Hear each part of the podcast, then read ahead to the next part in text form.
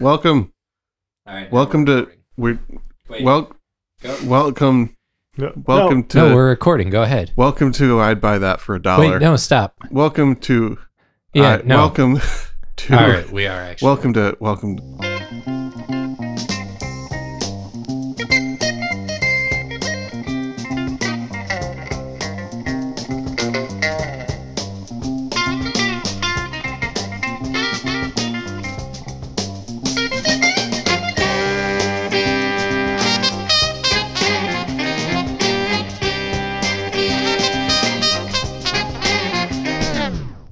Welcome to I'd buy that for a dollar, a podcast about inexpensive, common, and underappreciated records that are waiting to be rediscovered. I can't tell if you're asking me a question or actually saying that. Welcome to Is I this Buy That. this is what we're doing though, right? Like I'm I'm at the right I- place. Yeah, yeah, Okay. And are you guys my regular co-hosts? yeah. Would one of you happen to be uh, proto potato farmer Jeremy Ruggles? That's me. Okay. So then I'm guessing that you are a vintage MySpace profile trader Peter Cook. Indeed, I am. Well, then that would make me Sean Hartman, y'all. we made it. We're here. That was a strange intro. I Thank you. All right, we're going to talk about this record called Out of Control by the Brothers Johnson. It came out in 1984. And let's hear the first track right now before we get any farther into this. This song is called You Keep Me Coming Back.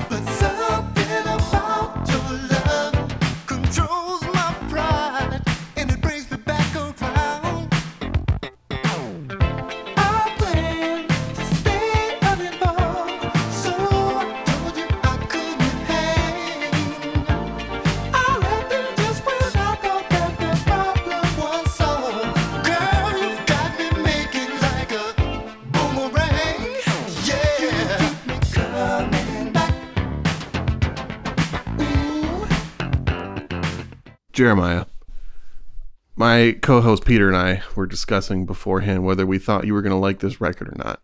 You just presumed I didn't bother listening to it beforehand. Well, I no, I I had I not heard your reaction to it, so it's possible you listened to it, and I still don't know whether you like it or not. I didn't get a chance to listen to Okay. it though.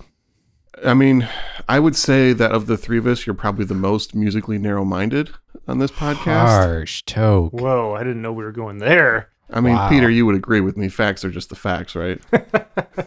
Well, I don't know. The I don't know if I want to be Just- ju- just I a- don't just want to agree pile with- on here. just agree with me. As a psychologist, I will point out you didn't say the word no anywhere. well, you are the 10cc hater. yeah. Exactly. You have a pretty poor track record being a You- team player. You on just like one album that. Wow. So anyway, what do you think about this album so far? Because you've already admitted you didn't listen to it before. So half a track in, what are your initial initial reactions? I felt it was kind of generic. I'm not gonna lie. See, exactly. It's uh, the voices were pleasant to hear. hmm The songs were. There was one song. We just heard one song. That's true. I didn't even hear all of it either. Were you even paying attention? I saw you had your phone out Yeah, while I had listening to that. Okay. It had some good changes to it. Yeah. I personally kind of like 80s, I'm doing air quotes, sounding production. Uh, it was, I don't feel like it was necessarily fully realized. So I really like digging into people who really leaned into that 80s production. So I enjoyed that aspect of it.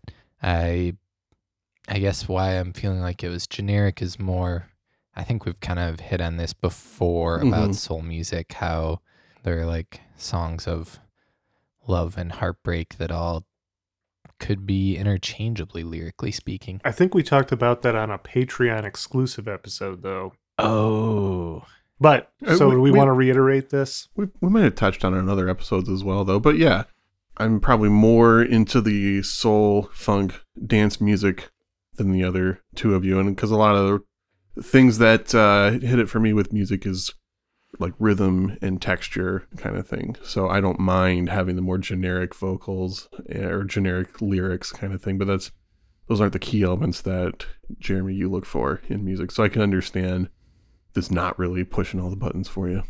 yeah. So you're kind of the most narrow minded when it comes to uh, storytelling in songs. Yeah, or like maybe the most pedestrian. Okay. Yeah, I thought you were going to say pedantic. I'm too pedestrian for words like that. um, Jeremy, you said that you aren't really familiar with the Brothers Johnson at all, though. No, other than this comical cover where they are both holding guitars and there's like 12 more guitars floating all around them, presumably played by ghosts. And the windows are open, probably also done by ghosts. And there are more guitars floating outside. Lots of guitars for really the guitar not being that prominent of an instrument. The the just- bass is probably the most prominent instrument throughout this whole record, which we will get into a little bit of that. But yeah, this I mean, and they seem pretty stoked for how haunted this album cover is. They're Yeah, they love ghosts. yeah, they're I know just that much jamming right Brothers along with these ghosts. Well, their big song that you might know, Jeremy, is a cover of Shuggie Otis's Strawberry Letter 23. Does that ring any bells? No. You might know it if you heard it. Uh, how do you feel about their version versus Shuggie Otis's, Sean? I think they're both great. Yeah, I do Totally. too. I, I would agree with that. I think, and they're unique unto themselves. hmm I mean, as with most people, I heard the Brothers Johnson version well before the Shuggie Otis version. Yeah, um, that's the one f- you hear out in the wild. Yeah, totally. And most people don't even know that that's a cover. You know, they just think, like, oh, the Brothers Johnson song, and then this like weird, more stripped down version that this other guy did before. yeah, Yeah, that's partly why I wanted to talk about this record for people that have even a passing interest in soul music. They've heard that song, maybe know the artist a little bit. People of an older generation are more likely to know more about this group. They haven't really stayed popular as long, but uh, in the early 70s, they were one of the best selling funk bands on the market. were they really? Yeah. Their first album went platinum, and they followed that with three more platinum albums in a row. I didn't know they had sold that much. Yeah, they were huge for a while. And in doing the research, I was looking for some like live concert footage and any interviews I could find, and just reading some of the YouTube comments. There's a lot of people talking about like, no one talks about this band anymore, and that was the greatest bass player of my generation. There's a lot of that general kind of sentiment regarding this group. This record is not really remembered as well, even by the people that were into this band. It didn't sell very well when it came out, and wasn't necessarily critically very well received either. Where was it in their catalog? Like This is their seventh studio album. And this actually came out after the band had broken up for about three or four years. Their last tends album. to hurt sales when you break up for Yeah, years. totally. And it wasn't a very long breakup. They broke up in 81, went to do solo careers, didn't do anything terribly successful as solo artists, and then this was their comeback record in 84. And it, it, it hit the charts a little bit, but didn't do a lot for them, and they kind of faded after that. Let's go ahead and listen to another track, and then we'll get into the actual history of the Brothers Johnson. Let's hear side A, track three. The song is called Do You. Oh yeah, I remember this one.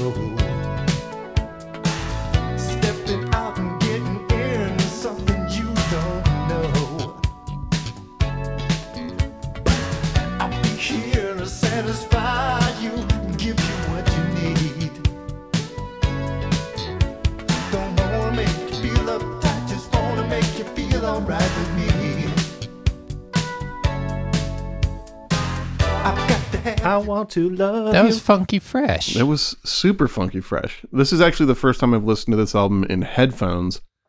And one of the things that drew me to this record the most was how well recorded it is and how awesome it is sonically. Um, I think a lot of funk records from this mid 80s period got kind of weak in that regard, a little watered down. And this one hits pretty hard. Like all those synths are just real crisp. Everything is mixed really well. I, I love the way this album hits. Yeah, the sound of it I really like because the songs are not up to snuff for me. I'm never going to love this album, but I like it. Cool, cool. Peter, how are you feeling so far? Yeah, I really dig it. I dig the vibe. I mean, I'm, I was starting to think about 1984, kind of what was happening in other funk music, and I was thinking that that's the same year as Purple Rain, hmm and I might, it might also be, yeah, like Chaka Khan, Prince. Yeah, Chaka's I Feel For You came out the same year, actually. Yeah. In 84. Yeah, like we were saying, there's at this point in funk music, a lot, if not most or all of the funk bands that started in the 60s and 70s were honestly almost unlistenable by this point. Very few of them translated into this very synth heavy world very well. Um, Chaka Khan was definitely one of them. Prince transitioned into everything he did really well. He kind of led the way. I feel like. yeah, totally. And I, I think this this record has uh, has an unfair reputation as being a lukewarm comeback record. I see it as two guys at the top of their game, like studio pros, have worked with a crazy list of amazing musicians, and they Oh, I feel a list coming on. oh, there's going to be some lists. Just get ready. They self produced this whole record. I couldn't find if anyone else did any of the drum sequencing, but I'm pretty sure it was them. They obviously played all the uh, bass and guitar, and they had a keyboard player with them. But uh, I think Don't just- forget all the ghosts playing guitar too. the uncredited ghosts. Uncredited. Maybe ghosts. they're the ones doing the drums. I'm Yeah, officially a ghost rights advocate now. Just throwing that out there. I want to get ahead of the curve. Give the ghosts their that one. royalties. Yeah. Okay, cool. Uh, the only guest producer that they had on here was a guy named Leon Sylvers. Does that name ring a bell to either of you boys? I can't say it does. Nope. He was in a band called The Sylvers, who were a pretty big disco band in the 70s. He was also in a funk group called Dynasty. And throughout the 70s and 80s, he was one of the most in demand producers and hit makers for funk artists. He worked with groups like Lakeside, just a, a huge list of other people that he was working with. And he did the first two songs on this album. He co produced and wrote those for the Brothers Johnson. So the first song we heard, and we're not going to play the second one. There'll be other song clips later on. So let's dive into the history of the Brothers Johnson a little bit. This is a this is a family project. The two main guys are George, aka Lightning Licks, on the guitar. Oh my god. I know Jeremy's a fan of nicknames, so and then we got Lewis Thunder Thumbs on the bass. Thunder Thumbs. And I, will kinda I will that say actually. that Thunder Thumbs is was a real popular nickname because again I saw that a ton on the YouTube. That's not just some lightning. yeah, that's not You- just you- some like uh Discogs alias that that didn't wasn't even real. People called him Thunder Thumbs. Well, you, so you dared to search Thunder Thumbs on the internet. Oh lord. That's a NSFW search right there. Um, so the group started at a very young age in the late '60s. Uh, the interview I was watching with George, so he started playing guitar at about the age of four. his two brothers started playing instruments as well. And initially, their older brother Tommy was playing drums. I, I don't really know what happened to Tommy after that, but he was never recording with them throughout their actual career. I don't know where he went in life. And then they also had their cousin Alex Weir on guitar initially, who went on to play with a band called the Talking Heads. and he is Wow. the guitar player on their uh, Stop Making Sense movie. Okay, wow. Yep. With Bernie Worrell. Exactly.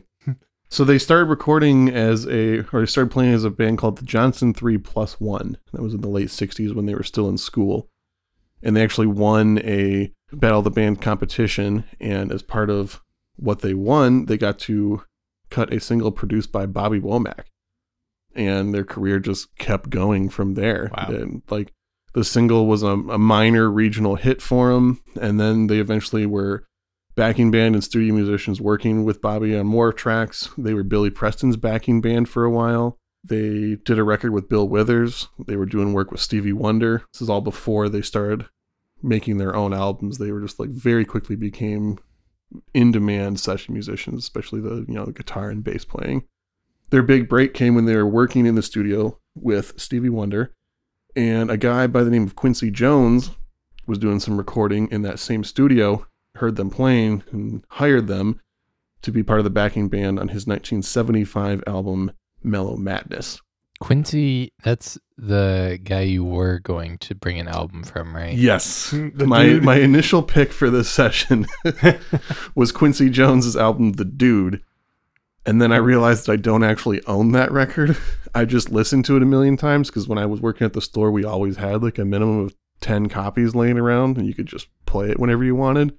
Please tell me that uh, when you were bedazzling records that you made a copy of the album with Jeff Bridges on the cover.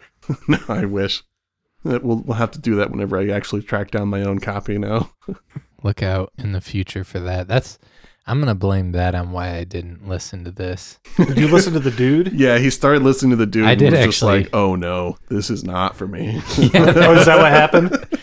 Yeah, that is accurate. it get, it's a little bit of a silly album, but it's it's funky as hell. Yeah, I don't, Same as I don't do silly though. Yeah. yeah, so in return, Quincy produced their first record in 1976 called Look Out for Number One, and that had Strawberry Letter 23 on it. And they're pretty much instant funk superstars from there. Like I said, four platinum albums in a row. We're a funk group. That's, I mean, for any group, that's impressive.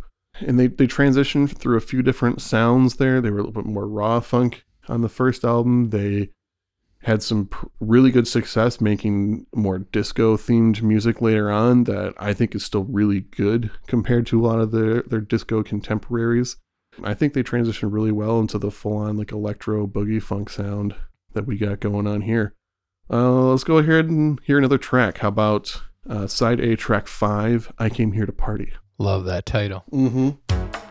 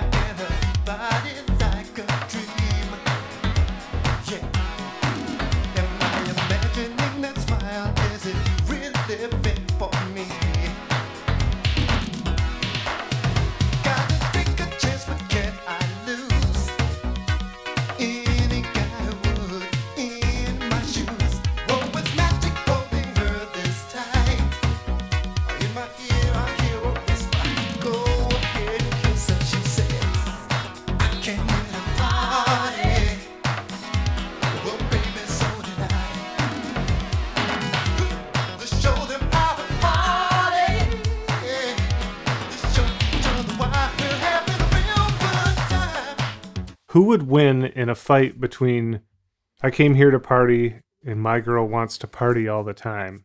What? What are, what are the terms of this fight? Are we just like you can play it for an audience and see which one See- gets the loudest clapping, or Uh, well, which gets the most people get down to the most. okay, which one would hit the dance floor the most? I Yeah. mean, again, Prison that- rules or are we doing clean fight? And again, that just depends on like where you're playing the songs because you know in a town like this, just whichever one's the bigger hit's going to get the more people dancing. I think that the other one's the more novelty song. Yeah, True. I have played that at dance parties and and weddings, and people like it. Whereas, yeah, I don't know if I've ever played a song off this at a dance party. I do have one coming up in a few days, and I'm fully intending on playing a track off this and fully expecting it to bomb. You, know, you don't think? don't recognize this. Time to go order a drink. it's funky enough. People should dance to it, and maybe they will. We'll see. We'll find out. Word. Yeah.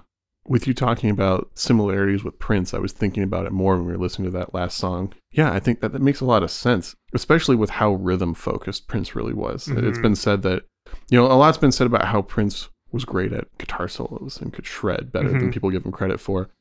But I think Prince is arguably one of the most brilliant rhythm guitar players of all time as well. And I think that really showed in a lot of his songwriting and arrangement. And I think that's something else that the Brothers Johnson are really strong with. Especially if you listen to the vocals on here, the vocals are not like a powerful element and they're not necessarily even mixed as high in the mix as a lot of I- other funk was- music is. I was going to comment on that. That it almost seems subdued. Yeah, and his delivery is extremely rhythmic. It's definitely weaving in and out with the the bass and the elements of here. It's just it's like another rhythm instrument mixed in there.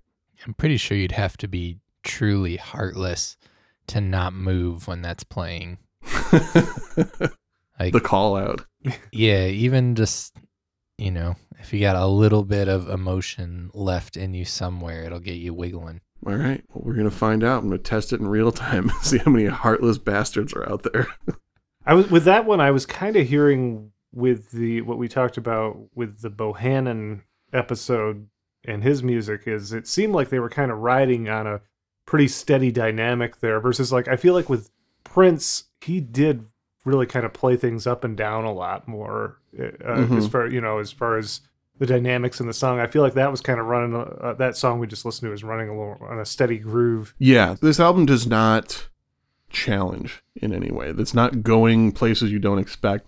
It doesn't have crazy left turns musically. It is just a extremely well made dance record. Mhm. You know, it is there to keep the party going the whole time and just have that groove locked in. There's, you know, changes from the chorus and different elements, but the the groove is there and it's solid the whole time. And the thing that we will that we are editing out of uh, our preview of this album is you. There are a couple schmaltzy, cheesy ballads. that- Yes.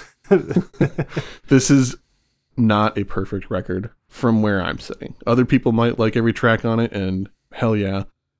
But this is, I think, one of the quintessential things that you get into when you start collecting funk music is it is kind of rare to have a perfect funk record. Because at the time there there's certain things that just had to be on these records, and I just am not into a lot of it, and namely the really cheesy adult contemporary ballads that mm-hmm. just had it just sold well with a select market and everybody had to keep that market satisfied and it's not for me. And i think in general there's not really that market looking for that kind of stuff is in the same way anymore. So yeah there's at least two tracks on here that i straight up don't like and like another one or two that i think are just okay. But the songs in here that are good i think are awesome. And some of my favorite funk records are exactly like that. Yeah, I think funk was still fairly, I mean, it's on the scope of music, a fairly new genre. And at this time was going into a whole new realm of funk music. And when you're creating a whole new thing that hasn't been done before, it's going to be hit and miss. Like the perfect albums in my mind are the ones that sort of take something that's already been fleshed out and they make a solid whole piece built on like what others have experimented before if that makes sense maybe that makes sense honestly, I'm probably going to disagree with you on, on that perspective a little bit. I, I think at this point, funk in any incarnation was not new for the players or the listeners. I just think that the intention of it was very similar to how a straight up pop record is made. Like not a lot of the artists were in it to make huge like personal artistic statements. It was like trying to fill the dance floor and trying to make sure their audience was getting what they wanted out of it kind of thing. That's what a lot of those people were doing, which I mean you could argue whether that's as valid of an artistic medium as something else. I don't know. But uh yeah, I, I think they just they knew what the audience wanted and that's what they were making for the most part. Okay. I appreciate that because I'm obviously a noob in the realms of funk and any soul that's not like 60s soul. I didn't really get into the 70s and 80s stuff Mm-hmm. and uh, R&B, all that stuff. I'm I'm not as nearly as well versed as either of you, so Just uh, kind of touching back on the, what you were saying about the need for those the more adult contemporary type songs. I think when I think of mm-hmm. Prince, I think that is a testament to his genius. Is that I think he worked some of those songs in seamlessly. Like I Yeah. don't usually skip tracks on a Prince record. That, Definitely. like he somehow made even the baby making music sound good. Yeah, and a lot of times was some kind of a statement musically or lyrically. Yeah, I will not argue that this record is on like Prince genius level, but I think it's funky as hell. I want to talk a little bit more about uh, some of the players on it, and as I mentioned, they went solo in about 1981, 1982 area. One of the things that Lewis, the bass player, did was worked a lot more with Quincy Jones and is all over a couple albums by Michael Jackson that Yeah. came out during that time period. So you'd mentioned hearing some PYT. some PYT, some some thriller elements in here. That would be because the bass player just got done recording those albums. um, Makes sense. He also did some work with a guy named Steve Arrington. Are you familiar with him? Nope. I I can't say I am. I'm trying to think if it rings a bell, but He was a again kind of forgotten at this point, but was a very well loved funk singer at the time. He was in the group Slave, and then went solo, Oh. okay. and then had some uh, some pretty successful uh, early mid '80s records, and then uh, Dâm-Funk did a collaboration record with him a few years ago that is Oh, nice. really really good. The other main player on this record is a guy named David Hawk Wolinski, often credited as just Hawk on the back of the album because that's how people knew him. I was not familiar with this guy and looked him up. He's got a pretty colorful history. He started in a group called Shadows of Night. Oh yeah, the '60s band. Yeah, yeah. Did they do a cover of Gloria? Yes. Okay. Yep. And then after that, he went into a band called the Bangor Flying Circus, who were Chicago based, but obviously named after the Michigan city. 'Cause Really? I think one or two of the guys were from Bangor. Far out. Really? Yeah, yep. And then after that, he was in a band called Madura that had like one or two records, not as popular as the other ones. And then he joined a band called Rufus, which became Rufus and Chaka Khan. Ah. Yep.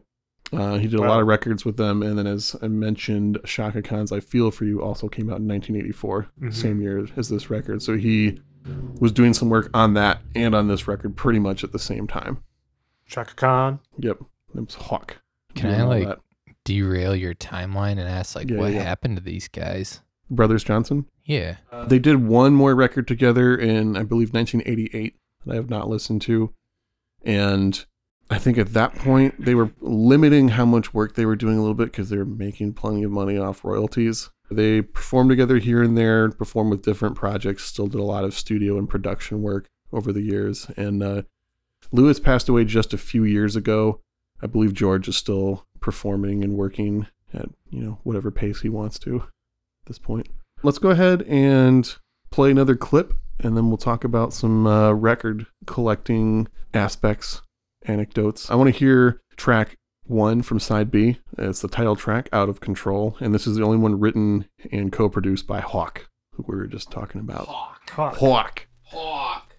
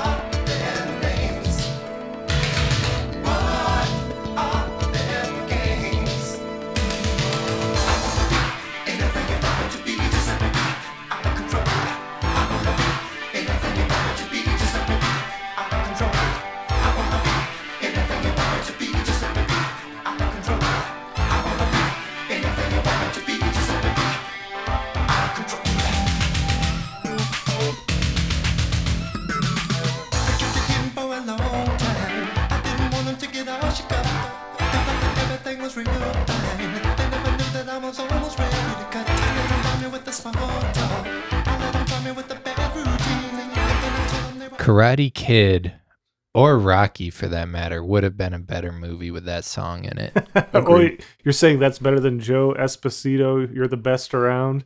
I mean, you could just t- additionally add it in mm. Somewhere, some somehow, montage. and it would have been better. No, I, I can agree with that. I was playing tracks of this record earlier today with my daughter Eloise around, and her reaction was, "This sounds exactly like the theme music from Pokemon." there you go. Pokemon was better because it sounded just like this. I'd almost convince her to come on here and you know talk about this. So like, we'll well, have her guest on an episode at some point. Yeah, but she was saying, you know, kids would listen to this podcast and this album if they knew it sounded like Pokemon music, and that's the message we need to get out there. I wonder, being of a certain age, if Pokemon is that actually still cool with the kids, or is it just Oh, it's us huge. old people having nostalgia and playing it on our cell phones or whatever? I think it'll never die. I think it's ingrained. die. I think it's ingrained in culture at this I think. I think enough money has been spent on marketing to keep that alive to this day. Yeah, I kind of missed Pokemon the first time around. I was too old when it came out. Were you guys of the more of that age? Oh yeah, yeah, totally. it was yeah everywhere. I was like 18 when it came out, so You're like nah. Also, Jeremy, I literally went to the Nintendo store in Times Square with you, and half of that store was Pokemon. Oh, that's true. Yeah, That place sucked. I was not happy to be there. I won't name who made us go, but it wasn't me or Sean. I, I kind of enjoyed it. I We ate hot dogs together in Times Square. It was fun. yeah, that was interesting in an insane kind of way, but yeah, but the oh, the Nintendo Nintendo store specifically was not your was not your bag. It's not my bag at all. Is that something that the kids are, are into? Saying "not my bag"? Yes. not my chair, not my problem. no, they probably aren't into saying not my bag anymore because people don't get busted for drugs anymore because it's legal and the kids will never understand what it means to hide your drugs. They're just going to be walking around in the streets, toking the marijuanas. They won't. They won't be doing that anymore because it's not any fun. Oh, yeah, it won't be cool. They'll be like, our weird old dads. Didn't have anything better to do back then. You guys want to talk about this record again? Music? Which one were we Vinyl? on? Ah, the Brothers Johnson. Yeah. Yeah. Yeah. Okay. So let's talk about record collecting. You guys collect records? Actually, let's talk about Nintendo Store. I think, I feel, they are the sponsors of this episode. They need their due. I think I uh, replaced my love of Nintendo with record collecting. Okay. exactly. That's respectable. No, I feel like this is tying in. I've had this like idea kind of formulating in my head. We kind of crossed some like number milestones with this podcast, and it has been more successful than any music thing I've ever done. so And it's not even that successful yet. it's not that successful yet, if that puts it in perspective. but people in Morocco are listening to us. But people, yeah, like We got our actually all fans. over the world. Yeah. It's crazy. Once you're um, recognized in Morocco, you're legit. That's what happened with the United States in 1777. Oh my god. Oh wait, historian. Wrong Peter. meeting. Anyways, that's got me like mulling on what is sort of the important, meaningful message to me and what kind of politics can I inject into the podcast behind your guys' back. But I'm now I'm saying it right here in front of you. And the jig is up. and the I'm- jig is up. I'm worried about where this is going.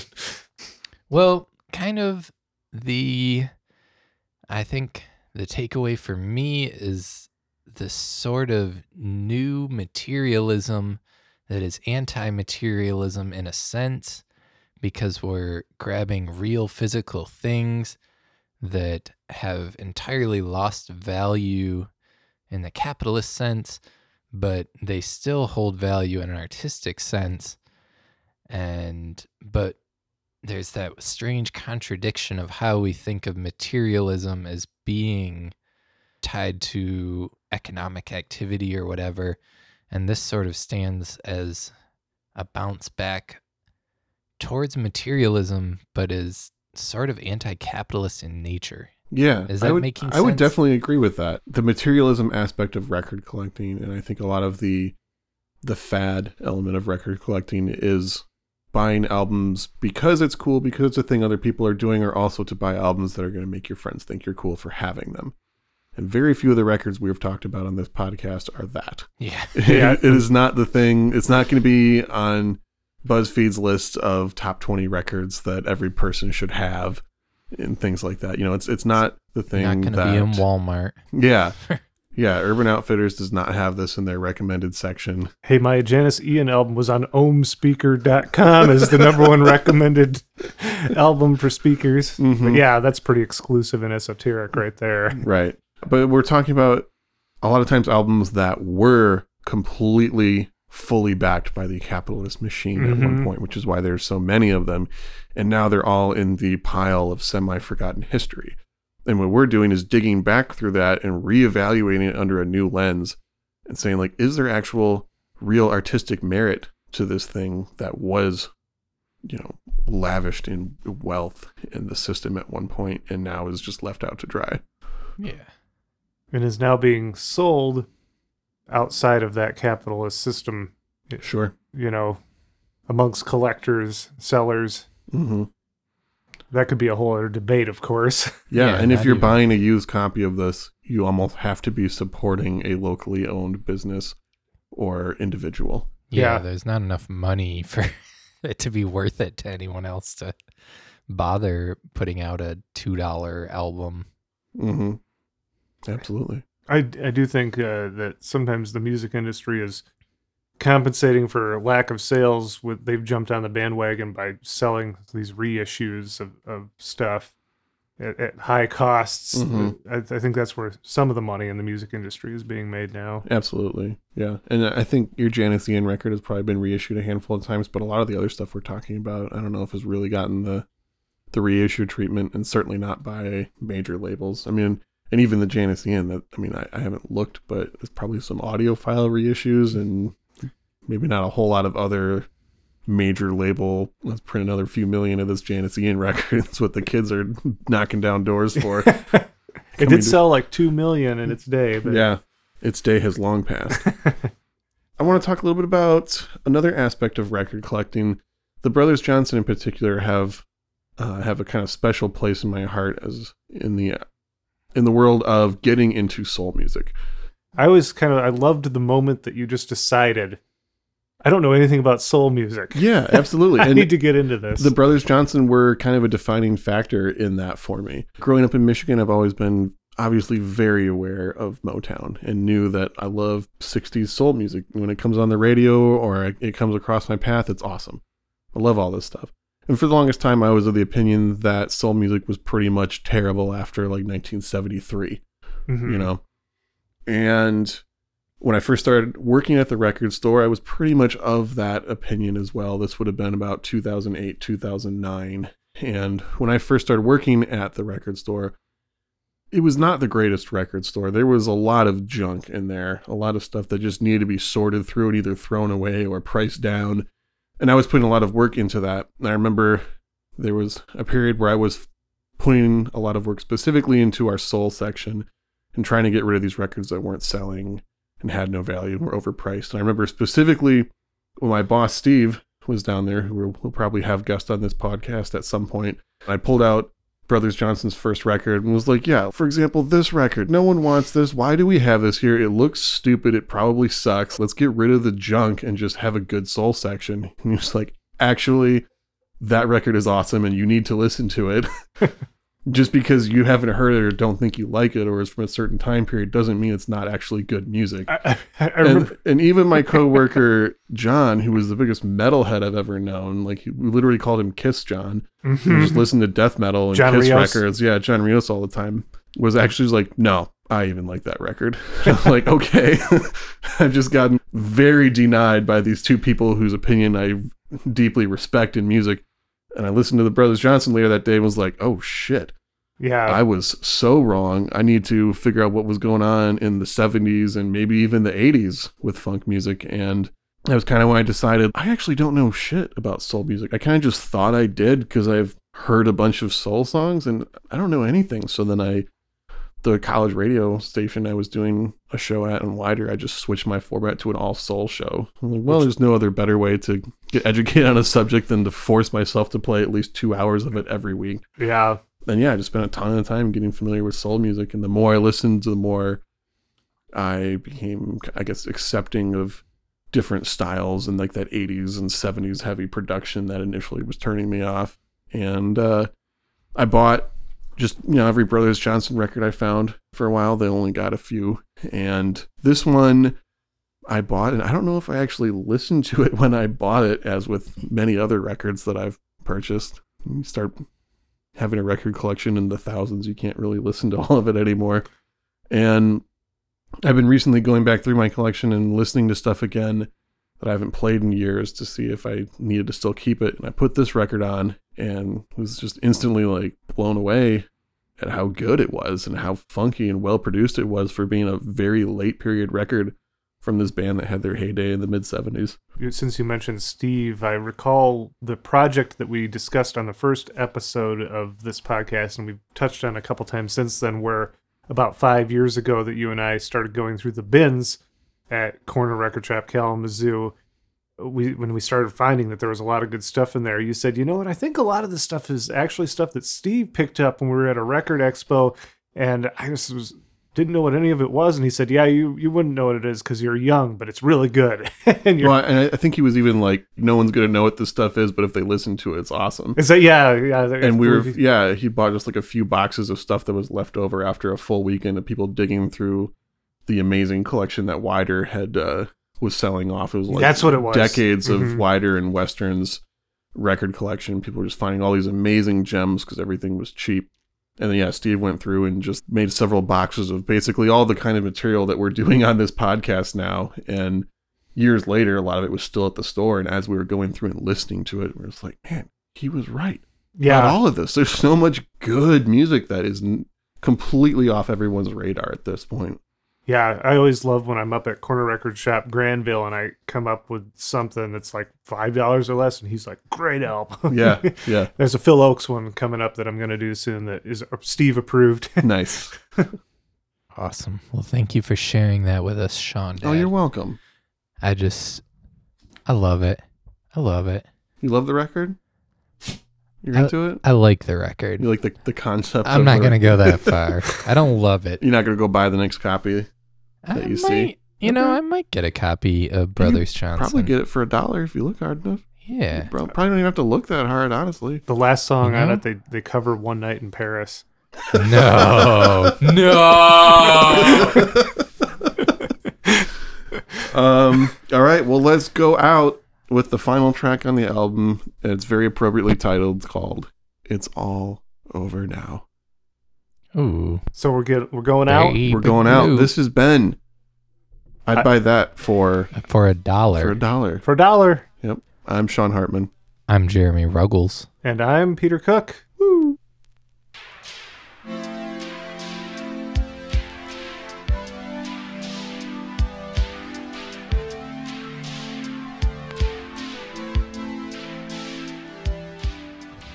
Thank you for listening to another fantastic episode of I'd Buy That for a Dollar. If you want to hear more of it, you can find us at I'dbuythatpodcast.com. If you want to tell us about a record or tell us about something we missed or messed up, I'd buy that podcast at gmail.com. You can, you know, interact in various ways with us on Facebook and on Instagram. We appreciate you listening. And if you dig it, tell a friend or tell some weirdo at your work who likes music a little too much. Share the podcast. We appreciate that more than anything. Thank you again for listening. If you also, you know, really love us and want to share with us but are too nervous to tell your friends that you're a vinyl nerd, you can find us on Patreon. I'd buy that podcast. Help us pay for the various things that make this podcast possible. Thanks again. Have a wonderful rest of your day.